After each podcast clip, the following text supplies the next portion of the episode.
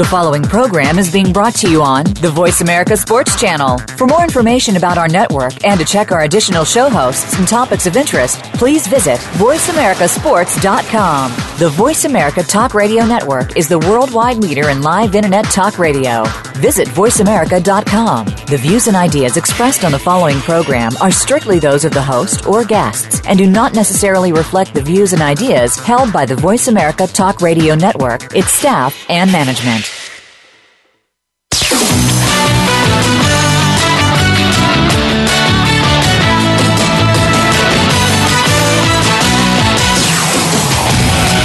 Ready to talk sports with one of the leading sports journalists of today?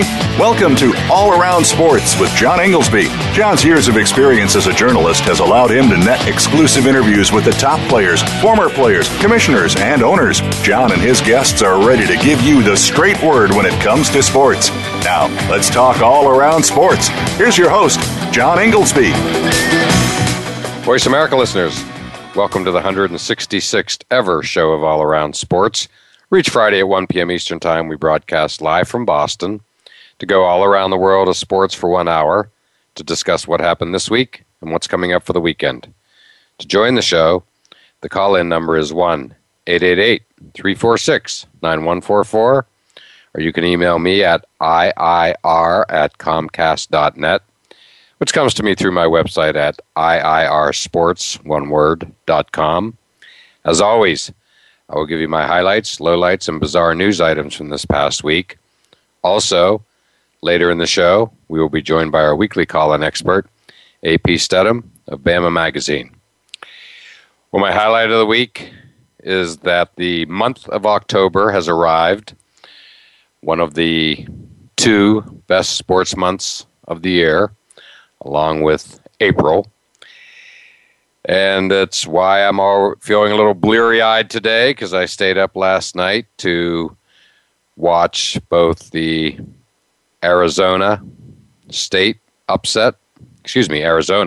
of Arizona upset over Oregon, the number 2 team in the country. It was awesome, and it went till after 1 a.m. here on the East Coast. But it was easy to stay up, because on the other channel was the Kansas City Royals beating the California Angels in a bit of a shocker.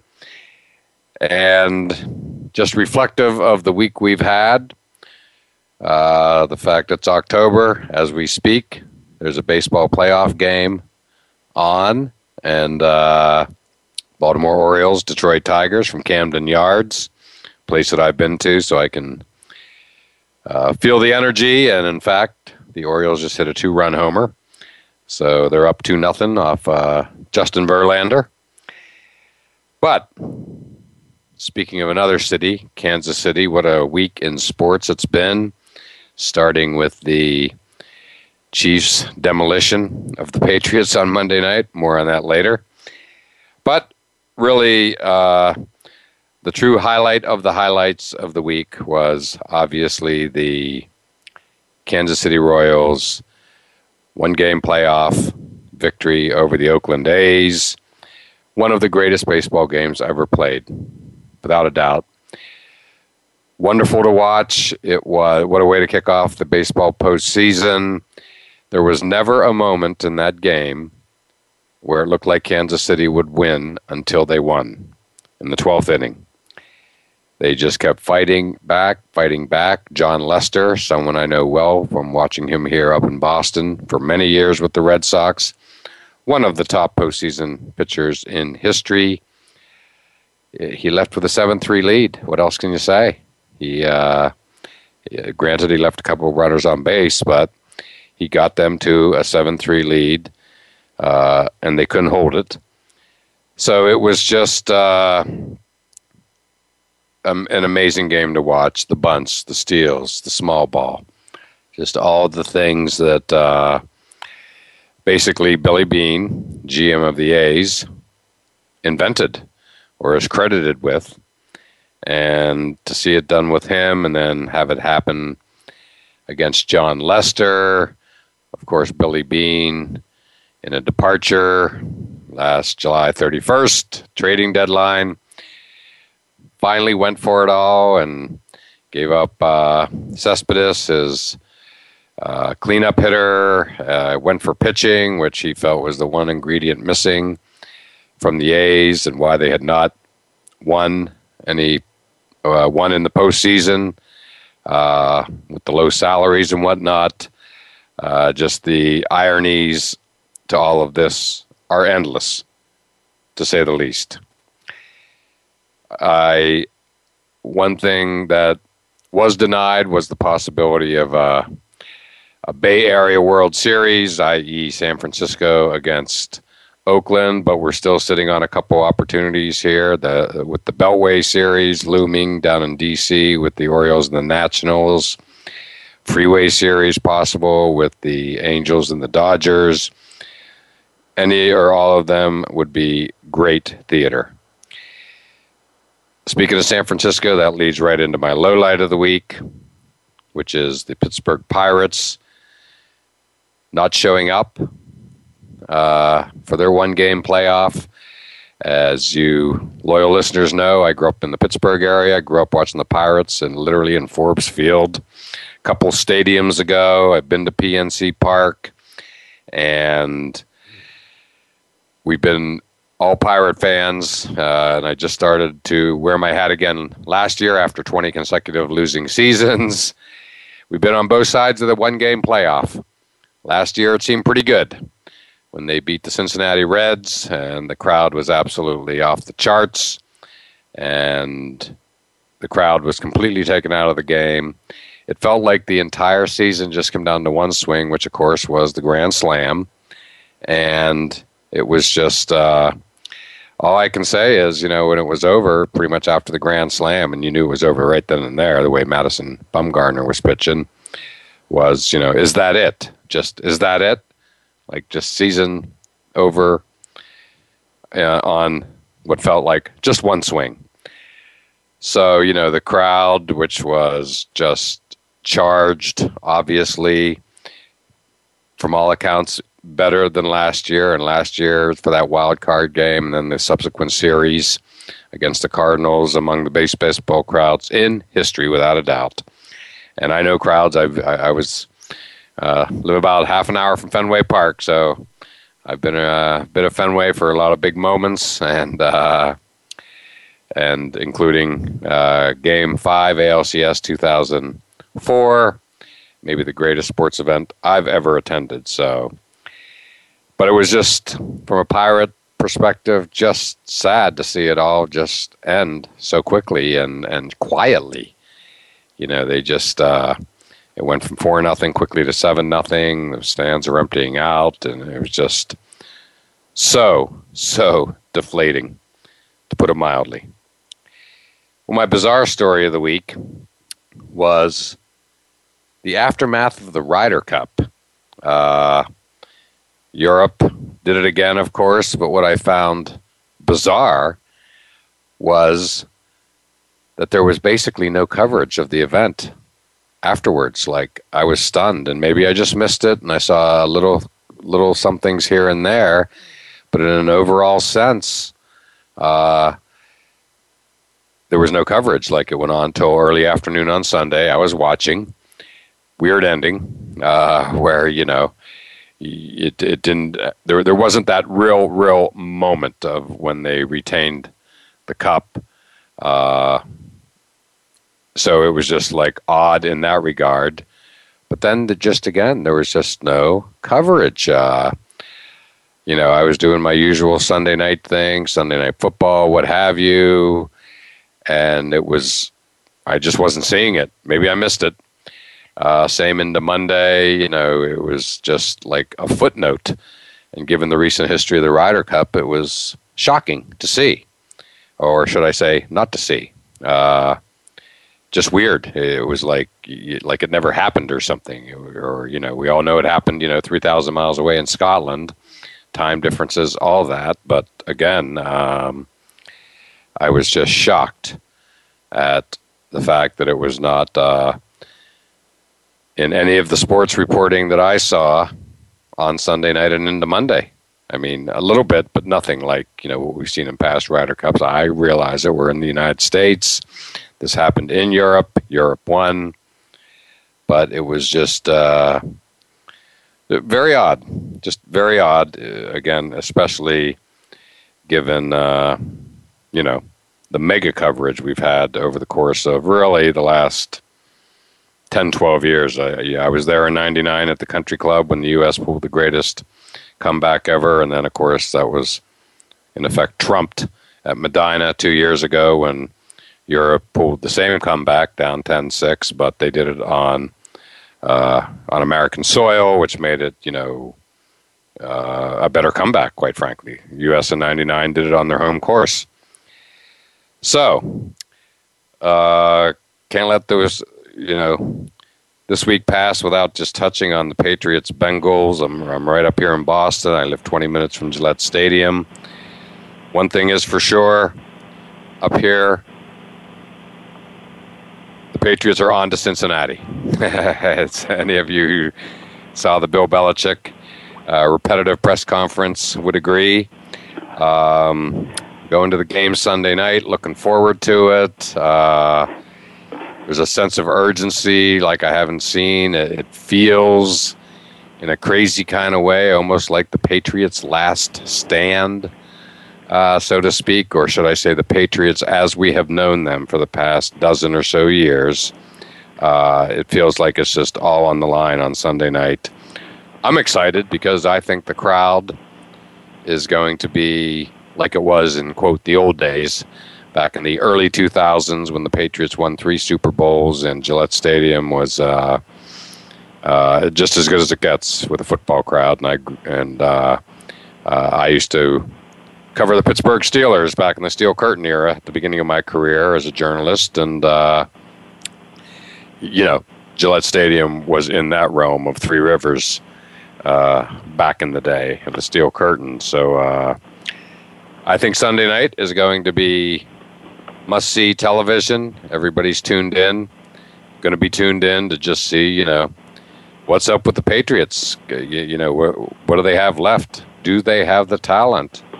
And it's a great opponent coming in, obviously undefeated, great defense. So it's a very stern test, and I think it just shapes up to be one of the better Sunday night games and potential spectacles, crowd into it that we've seen in New England in a while.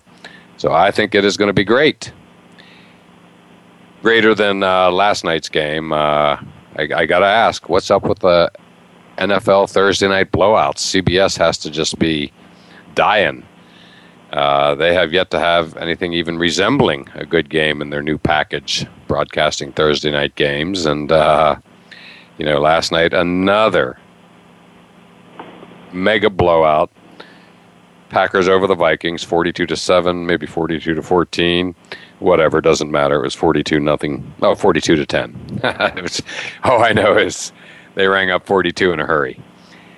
So now, as my former co-host, Lemont Williams from Outside the Huddle, likes to say, it's time to pay some bills, so let's take our break. And next up will be our weekly call-in expert, A.P. Stedham of Bama Magazine.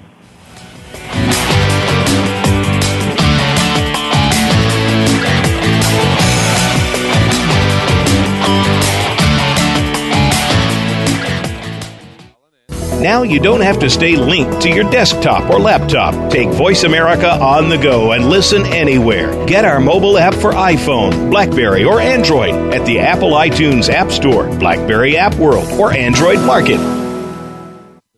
Want to experience football from the perspective of two former players who also have coaching experience? Tune in to Sports Info UM with Daryl Oliver and Sam Sword.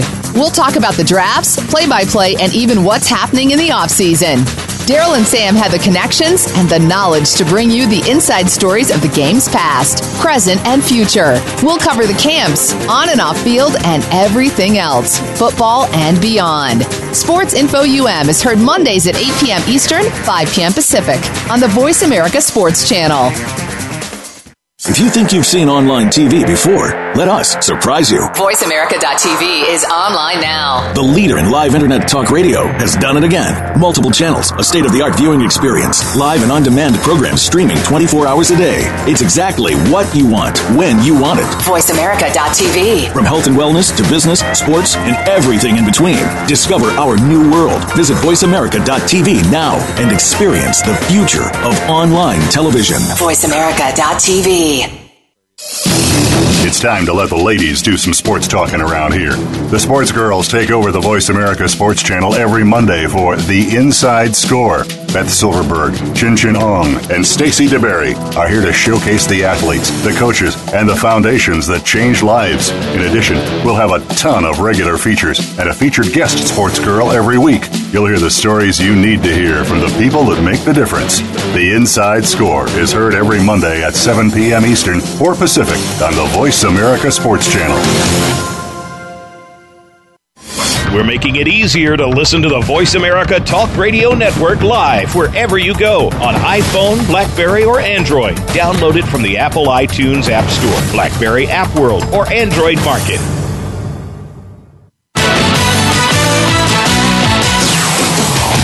You're listening to All Around Sports with your host, John Inglesby. Become a part of today's show by calling 1-888-346-9144.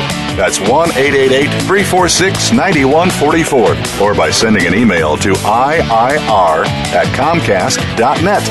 Now, back to the show.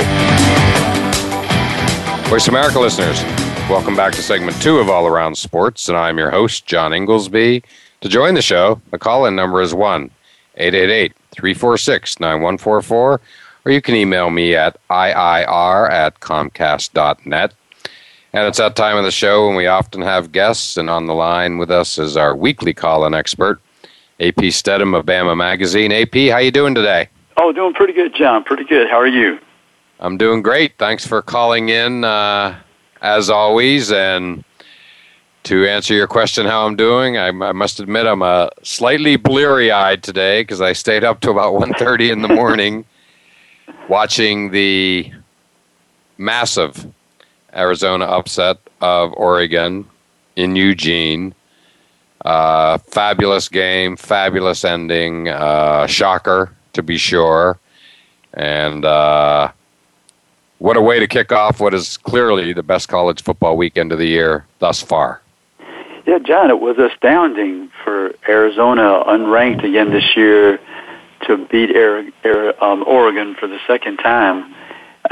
I think it's one of the bigger surprises. I mean, you think you learned a lesson from last year, but Arizona was prepared. They went on the road and beat a great Oregon player, Marcus Mariota. Yes, it was just amazing to see.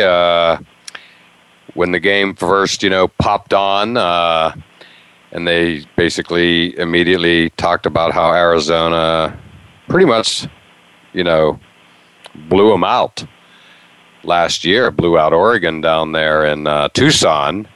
My immediate thought, knowing the game was in Oregon, crowd revved up the whole bit, was just basically, well, Oregon's definitely winning this game.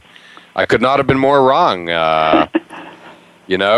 Unbelievable ending, the way the Arizona linebacker stole the ball out of Marcus Mariota's hands as he was just trying to get away from the rush, and Scooby-Doo, I think his name was, Scooby, whatever, remarkable play on his part. I guess he also made the play of the game last year. The quarterback for Arizona was amazing. I mean, I realize Marcus Mariota is the leading candidate for the Heisman. Clearly, that took a hit last night. He got the ball with 2 minutes to go at home, down 7. A Heisman, potential Heisman winner. That's the stage. That's the moment. And he not only didn't make it happen, he actually, he turned it over. There's just no way to say it any other way. So, but on the other side, that quarterback, I think he was a redshirt freshman. Remarkable. What a great game he had. he looked like the Heisman candidate last night, didn't he, John? The way he played, he was really poised, and I guess before the game, the announcers had spoken to his head coach, and he didn't profess he thought his quarterback was a great runner, but my goodness, he made a lot of big plays with his legs. Yes, and I'm glad you mentioned the head coach. It's Rich Rod. It's Rich Rodriguez, someone I've followed closely, given that I used to cover the West Virginia Mountaineers, and he, of course, was their coach, and then went up to Michigan, then down to Arizona, and hey, he's suddenly 5-0. What else can you say? First time since '98, I think, Arizona 5-0. Exactly. The guy, he certainly didn't do it in Michigan, but all in all, the guy's innovative. He's done some, creative things. A lot of friends, a lot of enemies when it comes to Rich Rod. He's a polarizing figure, but right now he is on top of the college football world, especially with his 5-0 record, beating the number 2 team in the country. At this moment in time, his way's working, that's for sure. Hey, John, and then they come home next week to face USC at home. So that'll be a chance for them to, continue their success, because a lot of times teams, when they win a big game, the next week they're a little bit flat. So it'll be a big test and see if they can beat USC at home. Very big test. I just want to quickly insert that the Tigers have just started playing long ball and suddenly have a 5-2 lead over the Orioles. So just had to interject that. I'm loving the fact that there's postseason baseball on at 1:20 in the afternoon Eastern time on a Friday, or any weekday for that matter. So I started off the show saying I love this time of year, and last night as I'm watching the Arizona game, I'm of course flipping back to another fascinating game and team, the Kansas City Royals. Shocking, really, as much as you can shock a team in baseball, but, beating the California Angels in California, that was just fascinating. So it was real fun, at midnight to be switching back and forth between the two games. But luckily, the Royals game ended with 8 minutes to go in the Arizona game. So it was an easy decision to stay up a little longer to watch the end. And boy, am I glad I did. One of the more fascinating plays of the game was, the score's tied. Arizona's down around the 20. They get sacked, so they're probably going to have to go for a field goal. But then the Oregon player, last name Washington, defensive lineman, after the sack, he made the sack, and then he was heading back to the bench. And 30 yards from the play, like out around the 50, as he's heading back to the bench, he just stops, takes a bow, flag is thrown for taunting, automatic first down. Arizona goes in for the touchdown, and that was that. So, forced Oregon to go the length of the field, blah, blah, blah. So, shocking call, AP. Yeah, and you're wondering how he's feeling today after making that gesture and causing his team an opportunity. Yeah, AP, it was one of the all-time, in my estimation, one of the all-time body language. This guy was, he's a good player, so he's kind of like all over the field. He made what at that moment was potentially the play of the game. It certainly kept him out of the end zone. And all of a sudden, 2-3 minutes left, you're just thinking, oh, so Mariota is going to drive him down the field for the winning score. That's what you're thinking, because they're only going to get a field goal. And the announcers pretty much said as much. Like, they pretty much said right before the play, right after the play, before the flag, like in that little 10-second window, that you can't leave Mariota. You got to score 7. You can't score 3 and expect to hold Mariota from going down the field with that Oregon offense, which, fascinating statistics, 65% of their touchdowns come in under 2 minutes, which I thought was an amazing statistic. So, so when the sack happens, you're just thinking, well, they blew it. They're going to get a field goal, and then Oregon's going to take it down the field. It just felt that, and then boom. The flag was thrown, and it all changed, and his body language for the ensuing plays was just, so bad. He was just so disappointed or angry, all of those emotions. He knew, as the announcer said, he knew he had not only cost his team potentially the game, but maybe the national championship. It's crazy. And John, earlier in that game, there was already a taunting penalty. Correct. So how many times do these young guys have to realize they're not the only show? Yeah, the rules are the rules. I mean, it was a clear violation of the rule as it's written. But, you know, in the same light, I just got to say it, you know, that if indeed, you know, that cost Oregon the national championship, I mean, it was 30 yards away from the play. More importantly, to me at least, in no way was it, you know, directed at an opponent. When I think taunting, I think, you know, you're doing something to the opponent. And I realize it's the blanket word to cover that penalty, but, you know, he just literally took a bow, nothing more. Right, John. You see all these defensive players. I mean, they get a lot of latitude. They get much more than the offensive players, I believe. And you're correct when you're saying it was so far away from the play and it wasn't really at someone specifically. So it was a unique call, and it's under the umbrella, but that's a mighty big umbrella. Well said. You just said it perfectly. Well, it's, again, just what a way to really kick off the the college football weekend. We're going to get into that certainly in the next segment. And let me just say, a school near and dear to our heart, University of Central Florida, won in an equally crazy fashion in the early game last night, which was, you know, the Houston quarterback took him down the field. Great run.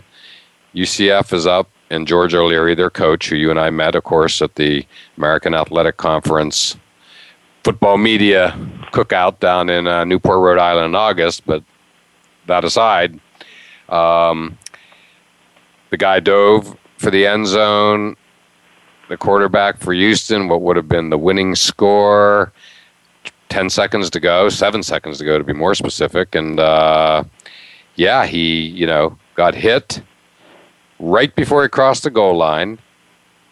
And rather than it be a fumble or whatever, or just, you know, Houston ball at the one more play to go, win the game, it was a correct call. It was a touchback. And UCF got the ball and game over. The gift of all gifts. It was just a correct call, but just a crazy ending, to be sure. Yeah, that was a heartbreaking play for that player, John. At the end of the game, you're giving your 100% effort, and it just turned against you. And you had a feel for him and the way that ended, because you thought it was going to be a touchdown, and, you know, a game-winning touchdown at that. And a tremendous run. I mean, you know, this guy's very athletic, and he just literally broke down.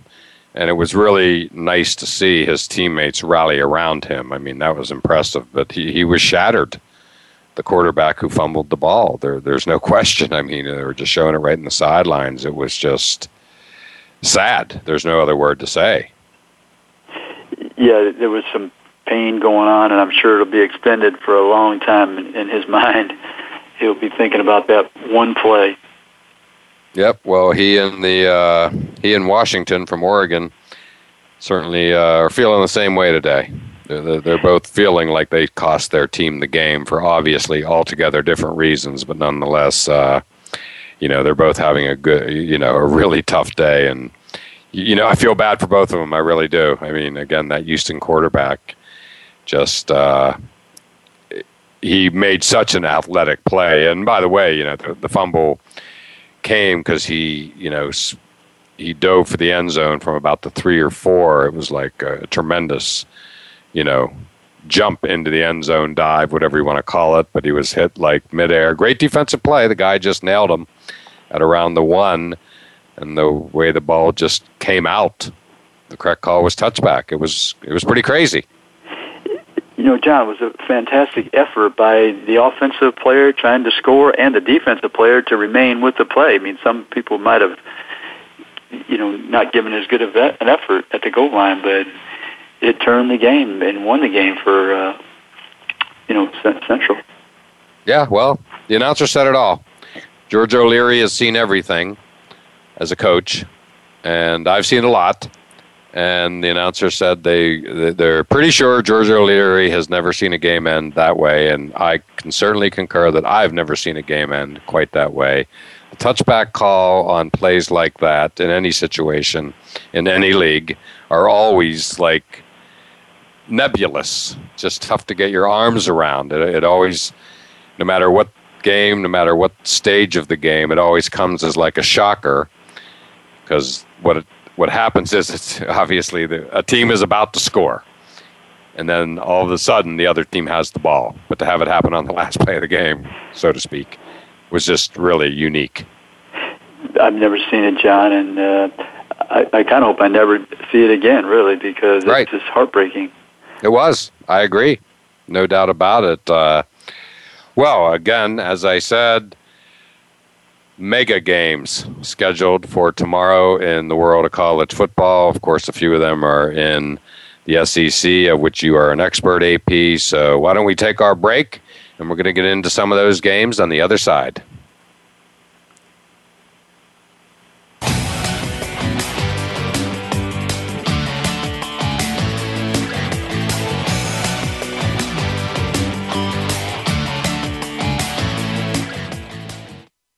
Find out what's happening on the Voice America Talk Radio Network by keeping up with us on Twitter. You can find us at VoiceAmericaTRN.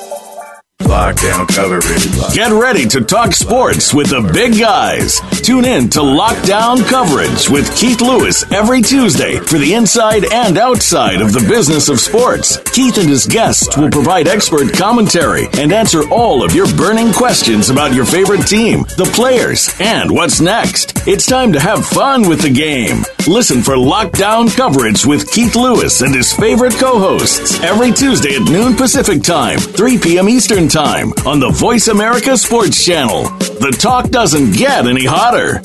If you think you've seen online TV before, let us surprise you. VoiceAmerica.tv is online now. The leader in live internet talk radio has done it again. Multiple channels, a state-of-the-art viewing experience, live and on-demand programs streaming 24 hours a day. It's exactly what you want, when you want it. VoiceAmerica.tv. From health and wellness to business, sports, and everything in between. Discover our new world. Visit VoiceAmerica.tv now and experience the future of online television. VoiceAmerica.tv.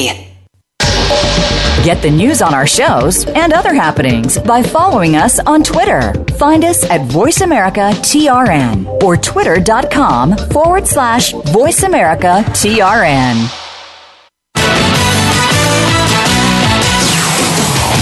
You're listening to All Around Sports with your host, John Inglesby. Become a part of today's show by calling 1-888-346-9144. That's 1-888-346-9144. Or by sending an email to IIR@comcast.net. Now, back to the show. Voice America listeners, welcome back to segment 3 of All Around Sports, and I'm your host, John Inglesby. To join the show, the call-in number is 1-888-346-9144, or you can email me at IIR@comcast.net. And on the line with us still is our weekly call-in expert, A.P. Stedham of Bama Magazine. And A.P., we've been talking the last couple of weeks about the state of Mississippi and their football teams, and lo and behold, Mississippi is unquestionably the football capital of the college football world tomorrow. It's yeah, John, those are two humongous games. I think they had to go way back to the 50s before those teams were ranked this high and had, big games in the same weekend in the state. Yeah, well, Ole Miss has, been called by some as the best college football tailgating experience in the nation. It's the Grove. ESPN's been doing a great job with. They did some things with Google Earth yesterday, where they zoomed in on Oxford, home of Ole Miss, then zoomed in on Starkville, home of Mississippi State. They play Texas A&M tomorrow. Ole Miss, of course, hosts Alabama, And, you know, and then this morning they showed like the students rushing to get their spots for tailgating at the Grove, which I guess is a very refined tailgating setting down there from everything I've seen. I've never been there, but, you know, let's start there. Ole Miss, Alabama. You cover Alabama. That's right in your wheelhouse. It looks like it's just going to be quite a scene there tomorrow. It feels like the biggest game since Eli and before him, Archie. Yeah, I think so, John. The town is about 20,000, and, you know, game day, the stadium is about 60,000, and I think another 20,000 would just be there to observe. So there's 100,000 people in a town of 20. And yeah, I had a chance to visit with the Ole Miss athletic director on Monday at the Wow. Person 10 Club in Mobile, and they're so excited to have game day there. And that's right, nationally game ranked, day. And Alabama's in the top 10. Ole Miss is 11th. So, what more can you ask for if you're an Ole Miss fan? Because I think the first game in Hugh Freeze's career, they were behind at halftime against Central Arkansas. So wow. Who could ever envision, not too many years later, national TV, 11th-ranked Ole Miss, 3rd-ranked Alabama, being in one of the bigger games of the day? Yeah, well, let's not forget that just a couple of years ago, Ole Miss and Hugh Freeze shocked the nation by getting the number one college football recruiting class, and with it the number one recruit of the year, Robert Kimdichie, a defensive end. He's going to have to come up big tomorrow against Blake Sims and Alabama's prolific offense, to put it mildly. Yeah, Alabama's been on fire, John, with this Lane Kiffin offense, and especially Amari Cooper. It doesn't seem to faze him that everyone's trying to stop him. He's averaging over 10 receptions per game, and he seems to be the top receiver in the country, and even though everyone knows he's getting the ball. Exactly. Yes, that's what you call unstoppable. Yeah, it's going to be great. You've been to Oxford, correct? Yes, I sure have, and that Grove is kind of a sophisticated tailgating at its best. Now, what is, as a fan of college football, like what exactly is it? Is it like white linen tablecloths? Is it like a certain type of food? All of the above. It looks like they get all dressed up, and guys are wearing blue blazers and bow ties, and women, of course, wearing nice dresses. What am I missing, or what else is there that makes it so unique? Yeah, they have the candelabras and okay. all those things that you mentioned, and. And it's just the party is the main thing that day, sometimes more than the football game. So it's like a refined Southern atmosphere, for lack of a better way of saying it. Is that pretty much accurate? Yes, and they're very hospitable, of course. That's always on display. If you're walking through the Grove, and they're entertaining family and friends. I mean, if you stop by, they're certainly ask you if you want the food and partake in all the festivities. Makes me want to get on a plane, AP. Get down to Oxford. You know, it's funny because when I was down in New Orleans for Super Bowl week a couple years ago, you know, I had one day where, you know, I was in a position to take a day trip. So I'm looking around on the map, seeing like, oh, now where would I like to go if I want to get outside the city for a day? And that's exactly where I was looking at, was Oxford, Mississippi. I was just thinking, you know, I'm well familiar with, you know, the legend of the Grove and all that. And if anybody who's seen the movie Blindside, by the way, you know, got a little dose of it as well. And, you know, I didn't go. My plans changed. And but, you know, that's how intrigued I am by the place, and obviously it wasn't even a college football Saturday, and I was still thinking about taking the trip. But yeah, it's going to be fun. Now, on the other hand, I'm guessing you've been to Starkville as well. Yes, I have. Yeah, it's more of a collegiate atmosphere, not as sophisticated, but it's a good time over there as well. Yeah, well, they host Texas A&M. And Kenny the Thrill Hill, Texas A&M quarterback, when last seen by a national audience, at least, Mississippi State was doing something I don't know that I've ever seen anybody do to that degree, which was utterly trouncing, dominating LSU in Tiger Stadium. Their quarterback, Zach Prescott, had an amazing game. The whole team did, though. I mean, what they did that night was about as serious an attention getter as you can get in college football, going into Death Valley and doing that to LSU and Les Miles. It was stunning.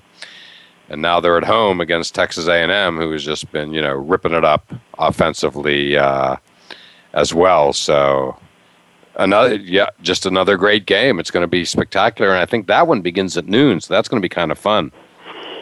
Yeah, John. That Dak Prescott and Kenny Hill, those are two of the better quarterbacks in the league, and I think Dak Prescott, he's like having a fullback when he's running downhill at you. He's big. 6'2", 230 pounds. He's not afraid to lower his shoulder, and I think he rushed for over 100 yards in the last three games.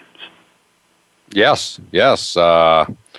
He had some great runs against LSU, and last night, I believe at halftime or maybe the pregame, but Brian Griese on ESPN's coverage of college football last night showed the signature play from the win over LSU, which was in effect identical to Johnny Manziel's famous play 2 years ago against Alabama, where he kind of spun away from the rush, went to his left, and threw a touchdown pass. Manziel's was more into the end zone, as we all remember, and that was his Heisman moment. Zach Prescott, just had to flip it out to a guy who was completely wide open, who then, literally jogged whatever 30, 40, 50 yards for the score, but.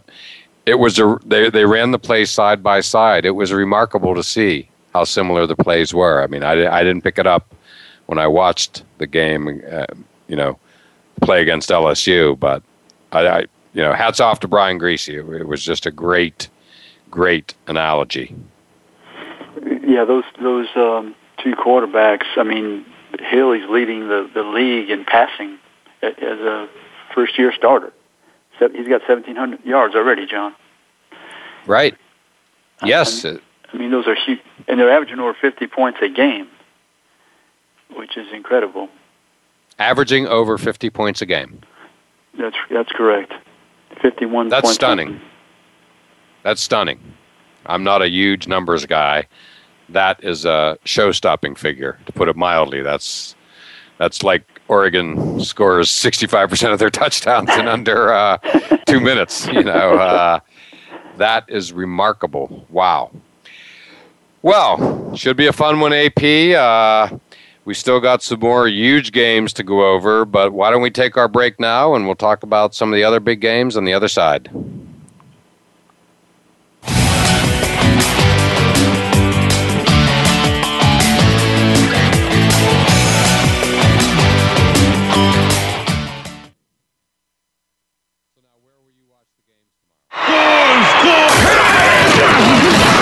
Your internet flagship station for sports.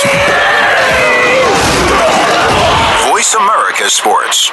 Now you can take your favorite Voice America radio program with you anywhere. Sign up for our mobile app if you have an iPhone, Android, or BlackBerry. The Voice America Interactive Radio Player, powered by Aircast, gives you the freedom to listen to any of our programs anywhere, live and on demand. No registration is required. Listen to your favorite Voice America hosts and discover new ones. Download the Voice America mobile app for iPhone, Android, or BlackBerry, powered by Aircast. Visit the Apple iTunes App Store, BlackBerry App World, or Android Market. The job of a professional athlete is never complete. In Life After the Game, host Lamar Campbell will take an inside look at how athletes are making the transition from the professional athletics world to the professional business world. You'll understand the goals, motivations, and personalities that drive these players off the field and in their post-professional career. Tune in to Life After the Game with Lamar Campbell every Tuesday at 2 p.m. Eastern Time, 11 a.m. Pacific Time on the Voice America Sports Channel. Find out what's happening on the Voice America Talk Radio Network by keeping up with us on Twitter. You can find us at VoiceAmericaTRN. You're listening to All Around Sports with your host, John Inglesby. Become a part of today's show by calling 1-888-346-9144. That's 1-888-346-9144. Or by sending an email to IIR@comcast.net. Now, back to the show. Voice America listeners, welcome back to the fourth and final segment of All Around Sports. I'm your host, John Inglesby. And back on the line with us is A.P. Stedham of Bama Magazine. And before we get started, my pick of the weekend for appointment viewing, and it's a tough one with all that's going on, but it's going to have to be Bengals Patriots on Monday night or Sunday night football. I'm standing 20 minutes from Gillette Stadium. I will be going to the game, as I said at the top of the show. It feels like it's the Patriots' last stand. And by that, I mean the Patriots as we have known them for the last dozen years. It feels like it's all on the line. This Sunday night, Bengals are undefeated, excellent team. So I can't wait. I think the crowd is going to be the best crowd for a regular season game at Gillette Stadium in years. So, AP, before we get back into college football, I got to ask you, You've lived up here in New England recently. What's your thought on the Patriots and what you witnessed on Monday night and what you think could happen this Sunday night? Yeah, John, I don't think I've ever seen the Patriots have such a bad performance. And, you know, you're wondering, what can Tom Brady do as one of the better leaders in professional football to turn this around? And so if I was a New England Patriots fan, I'd definitely be at that game if I could Sunday evening to find out what's going to happen against the Bengals. It's going to be fun. Heard a statistic recently that Tom Brady, since 2006, is 49-3 at home. I believe when they beat the Raiders, the game I was at a couple weeks ago, that would have made him 50-3, I'm guessing. And so if ever a team needed home cooking, it's this Sunday night's Patriots. But in the same light, after what we all witnessed, you know, Monday night and what we've all been hearing all week long, do the Patriots have the talent? It's not about home field. It's do they have the talent against a really good team to win this game? I think it's going to be absolutely fascinating to watch. Yeah, if anyone could pull out the magic, I mean, you have to bet with Tom Brady because his back is against the proverbial wall. So, he doesn't have many more years left in professional football, and this is a crucial point of the season. So, we'll see what happens.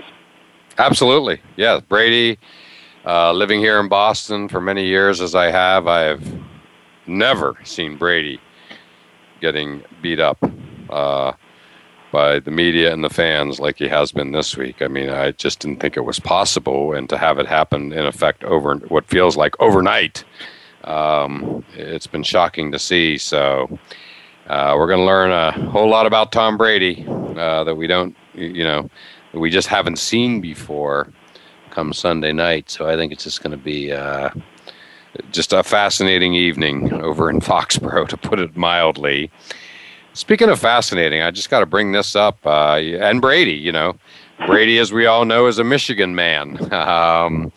So he, like others, not that he needs any distraction, but what's going on up at Michigan is pretty crazy with Grady Hoke and the kid being left in with a concussion, the quarterback, and the student newspaper calling for the AD's ouster, and all leading to like a student protest in Raleigh. I mean, I'm looking literally at the Boston Globe, big picture. Fire Brandon, that's the athletic director. Not something we're used to seeing at the University of Michigan, is it, AP? No, John, usually they have a pristine program and everything goes fairly smoothly except this coaching change they had the last time. But normally, Michigan is the gold standard for college football. They're the most winning program in the history of the game.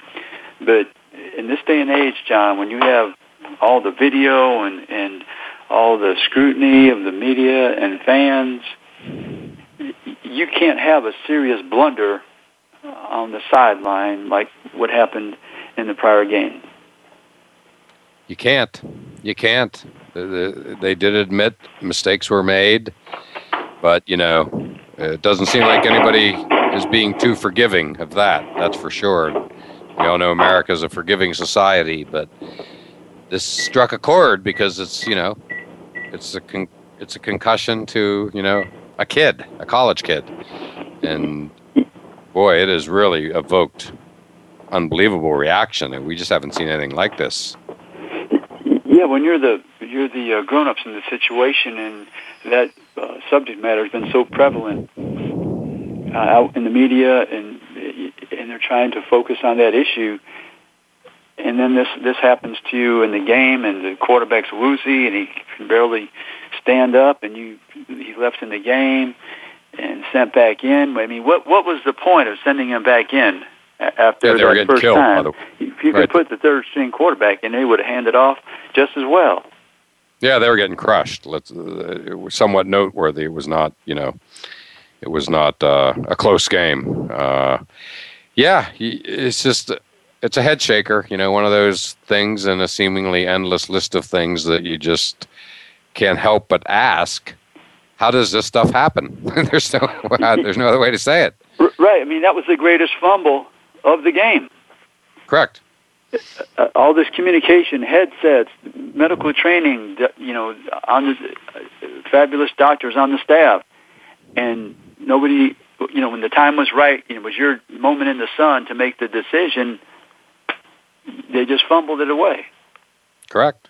I know. Again, truth is stranger than fiction. You can't make this stuff up because, especially in, of all places, you know, the Big House. It was in front of 100,000+, although maybe less, given the attendance issues they're having suddenly. Right. But there's a lot of people there. Put it that way. And John, the other thing was, I mean, this happened to the quarterback. Correct. Right. Exactly. Wasn't the punter, left guard, outside linebacker? It's your quarterback. Very good point, AP. It just makes it, you know, again, all the more amazing. I mean, the cameras were on him. Ostensibly, the assistant, you know, the coaching staff, all the assistants up in the booth, all of it are on him because he's the quarterback. I mean, obviously, just again, really unbelievable. So, and what's really weird, how often do you see, you know, the students and everybody calling for the resignation of the athletic director? Like it's settled on him. As much as, if not more than, Grady Hoke, which is just unusual. You don't see that very often. No, you don't. And in this day and age, John, you rarely see students have the energy or you know, make the effort to rally around an issue.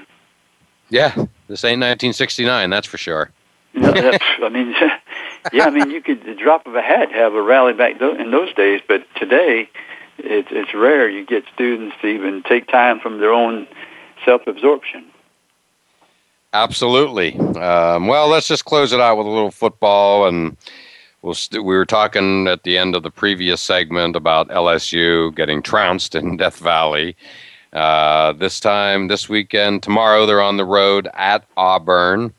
You know, they have a lot to prove, and they're starting this freshman quarterback who... We've been hitting the statistics pretty heavy today, and we're under 3 minutes. This quarterback has 7 possessions and 7 touchdowns. Pretty interesting statistic there, I'd say, as he goes into Jordan-Hare Stadium. Yeah, that's a very good statistic, John. That's the quarterback's responsibility, prime responsibility, if I'm the head coach, to get him in the end zone. But I think that Auburn is going to be a little bit too much at home. I'm impressed with Auburn's receivers, and Gus Malzahn always puts points on the board. So, in last year, as you recall, Auburn got stomped by the Tigers in Baton Rouge, and it elevated them to the next bunch of games to have a good run and to that championship game. So although LSU's quarterback is playing well, I think it's going to be too difficult to pull out a win at Auburn. I agree. Yeah, Auburn is, elite, and LSU looked anything but elite a few weeks back at home, I might add. Another game that I just find intriguing is Stanford at Notre Dame. Intriguing game every year, but with what Notre Dame and quarterback Everett Golson did against Syracuse last week, that one's worth watching, that's for sure. Might be too much firepower. Notre Dame might have too much firepower for Stanford. Right, at this point. So, yeah, this Everett Golson, led him to the national championship a couple years ago. Obviously didn't play last year, and now he's back, and he tied maybe or just missed the all-time completions in a row record. It was 23 in a row against Syracuse last week. That was an amazing thing to watch. Yeah, I mean, that's excellent. He came back. It is no noticeable effect from his, suspension, and he's playing well, and the team, responded to him coming back as the quarterback. So I think Notre Dame's going to win that game. I do too, AP, and hard to believe we are at the end of our show. Thank you, as always, for calling in. Your expertise is much appreciated. Oh, thank you, John. My pleasure. All right. Enjoy watching all the games tomorrow, and as always, thank you all for listening to All Around Sports, and we look forward to doing it again next Friday at 1 p.m. Eastern Time. Thanks again for tuning in to All Around Sports with your host, John Inglesby. Be sure to tune in again next Friday at 10 a.m. Pacific Time, 1 p.m. Eastern Time on the Voice America Sports Channel. Have a terrific weekend, and we'll talk sports again next week.